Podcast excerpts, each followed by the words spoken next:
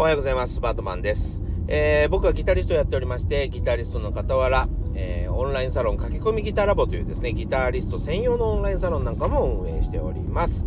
えー、そして2月22日にはですね、えー、僕の初の書籍、1日10分40歳からの早弾き双方革命という、え、書籍がヤマハさんの方から出ます。はい、えー、40歳以上のみんなでですね、ギター弾き倒してやろうぜと。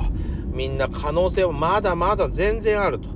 ね、今までの勉強の仕方が間違っていたんだということをですね、証明する、えー、本をですね、書きましたんで、ぜひチェックしてみてください。えー、もうこれはですね、あの、アマゾンさんの方でも予約が始まってますし、えー、ベースというサービスでですね、えー、末松のサイン本屋さん、サインを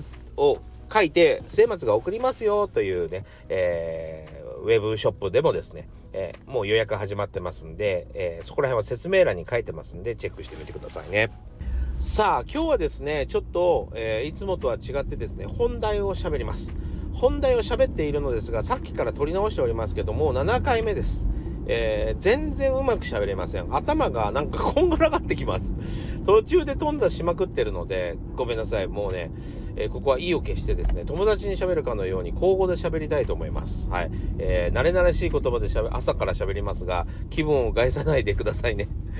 えー、今日のテーマはですね、えー、まあ、誘惑を遠ざけようという話をしたいわけです。ですが、えー、なかなかね、いろんな要素を含みますので、それを説明しているたんびにですね、話がどこまで行ったのかがわからなくなるというね、えー、症状に今悩まされております。なので、えー、まあちょっと簡潔にですね、え友達と喋ってる感じでちょっとお話しさせてもらおうかなと思っております。さあ、誘惑を遠ざけると言ってもですね、まあいろいろあると思うんですけど、え今日お話ししたいのはですね、昨日お話しした内容の、えっと、真反対のところからいこうかなと思ってるんです。まあどういうことかと申しますと、昨日はですね、クリエイターの方だったら、まあ普通の生活をできるだけちゃんとしてみるようにしてみるといいよ、みたいな話だったんですね。えー、この話も結構重要なので、昨日の、えー、放送を聞いていただけたらいいと思うんですけど、今日はそれの真反対ですね。はい。えー、クリエイター向けに、これからクリエイターとしてどれだけ夢中になっていくかっていうことのためのですね、お話をしたいと思います。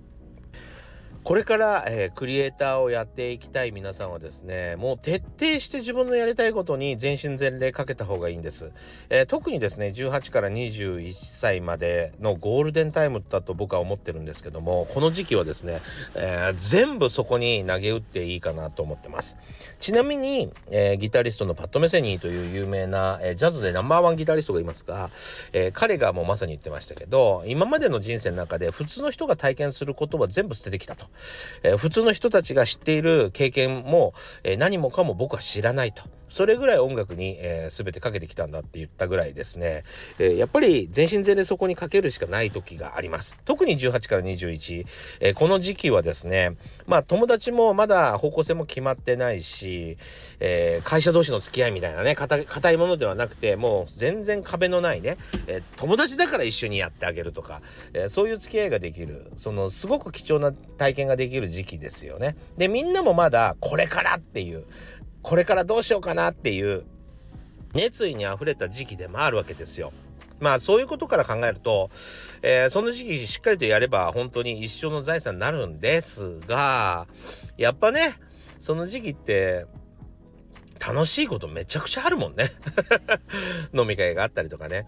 そう。なので、えー、それについつい、えー、言ってしまうよじゃダメだって言ったところで難しいじゃない。それさ、横に、ね、すぐ横で楽しいことやって飲み会あったり、女の子とイチャイチャできてたり、えー、それが、それを横目に、まあ、あの、練習するなんてなかなか無理だし、修行僧みたいな 考え方を持ってないとできないよね。で、周りからも惹かれると思うんだよね。いや、俺には練習があるんだ。えー、入って練習するべきだなんて言ってると、こいつ大丈夫かって思われちゃったりするじゃない？だから僕はね、大事なのは、えっ、ー、と、我慢することじゃなくて、遠ざけることだと思います。あんまり、えー、僕はに、人間はそんなに強いものだとは思いません。はい。そんなに勝てるものだとも思いません。はい。えー、欲を持って生きてるもんだと思います。特にクリエイターという生き物は、えー、これかっこいい、やってみたい、えー、これ楽しそうやってみたいっていう生き物だと思うんですよ。非常に多感で、フットワークが軽い生き物だと思います。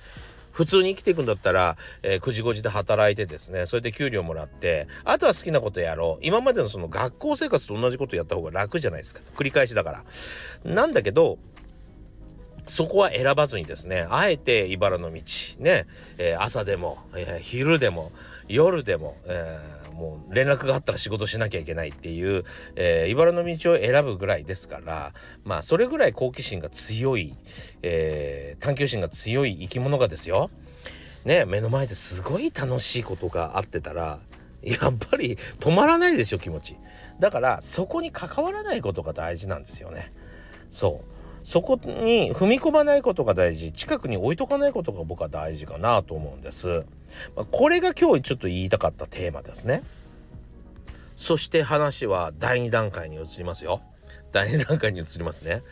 えー、知らんがなって話ですよね。みんなね。ごめんね。えー、ここがね僕は大事だと思ってて。今さあのー、まあ Facebook も、えー、Twitter も Instagram とかいろいろあってこの間、あの、昨日かな、一昨日か、あの、イーロン・マスクが、えー、ツイッターは人を怒らせるけど、インスタグラムは、えー、人を憂鬱にさせる。と、えー、どちらがいいですか？っていうようなの書いてたけど、まあ、本当にみんな、えー、SNS に右往左往してるっていうことも真実かなと思うんですよ。で、えー、それこそ僕がやってる YouTube とかも再生回数とかね、再生回数が上がらないと給料が上がらないんですよ。まあ再生回数に応じた給料が払われてるんでね。そう。そういうのも、えー、もらうためには数字を上げなければいけない、えー、あれをやるにもどうせだったらたくさんの人に見てもらえたらいい、えー、この動画上げたからとかってみんなね結構数字にとらわれてるっていうのは間違いなくてまあ僕もそれは少なからずともあるんですね絶対に。でもねでもただちょっとこの僕ら音楽とか、まあ漫画とかもそうですけど、ファンタジーに、えー、関わっている人たちは、ここをちょっと間違えない方がいいと思っているんですけども、その数字というですね、誘惑に負けない方がいいと思うんですよ。で、数字って、実は簡単に出せるじゃないですか。簡単にというのはまああのー、人によっては簡単じゃないですよ例えばたくさんのお金が出せるんだったら簡単にってことですよ。ね有名人呼んできて、えー、YouTube に出てもらえればそこそこの数は取れるわけですよ。でもそういうことじゃないでしょ僕らのやっている音楽のこと音楽とかそういう例えばまあなんだろう、えー、文学もそうですしいわゆるそのこういう文化的なものって違うと思いません？なんか例えばねそうだな綺麗に焼かれた、まあ、歴史のある壺これを見た時の感動ってねえー、例えば販売価格とイコールですか？ちょっと今例えが悪いかな。例えば自分のすごく大切な、えー、一曲になった曲を作ってくれたバンドとかいるじゃないですか。アーティストとか、えー、人それぞれありますよね。その人たちに、そのバンドにファンが100人しかいなかろうが、1万人しかいなかろうが、どうでもよくありません？自分にとっては人生を変えてくれた一曲を作ってくれた偉大なるバンドなんですよ。そういうもののことをですね、要はラグジュアリーって言うんですよね。いわゆるそのお金とは関係ないその他の価値ですよね。それを与えてくれるものっていうのがラグジュアリーですよね。まあフェラーリとかもそうですね。例えばフェラーリで、えー、このフェラーリは日本に30台しか販売されてなくて30人しか乗ってないんですだから30台しか売れてませんっていうのとトヨタ車が1万台売れてるこれって比較になるんでしたっけ？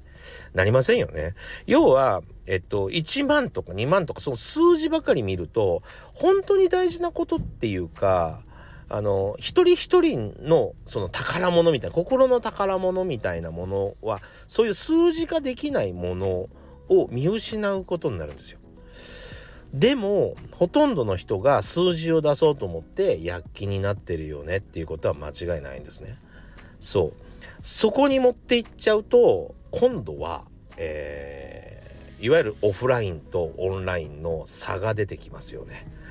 そうまあちょっと詳しくはそこはなんかあんまり言うとあれだからあれなんでなんか言わないけどそうそこがすごく僕は問題だと思うんですよね。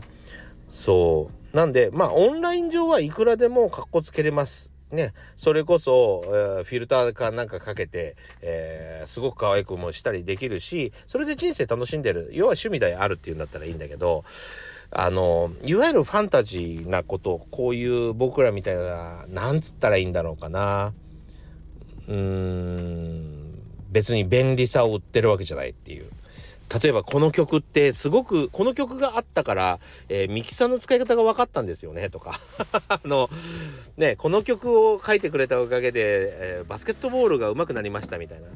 説明文じゃないじゃない？僕は曲ってね。そうじゃなくて何か心を打たれるっていうようなそういう作品を作ってる人たちには本当に数字っていうのを危険であわかるかな？なんかその何て言うのその数字を追い求めてった結果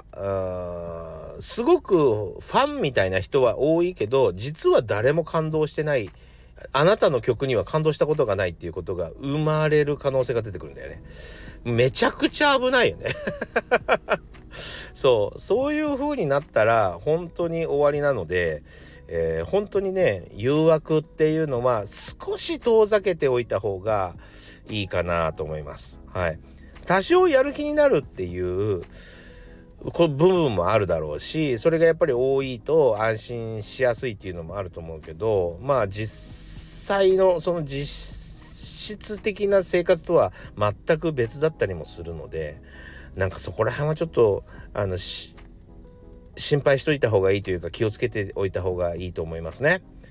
はい。というわけで、おお今回はね、あの、無事に喋れたような気がします。7回目にして、はい。えー、こういうことが言いたかったわけですね。はい。すごく多分大事なことじゃないかなと僕は思います。はい。というわけで、えー、今日もご視聴ありがとうございました。えー、それでは、えまた次回お会いしましょう。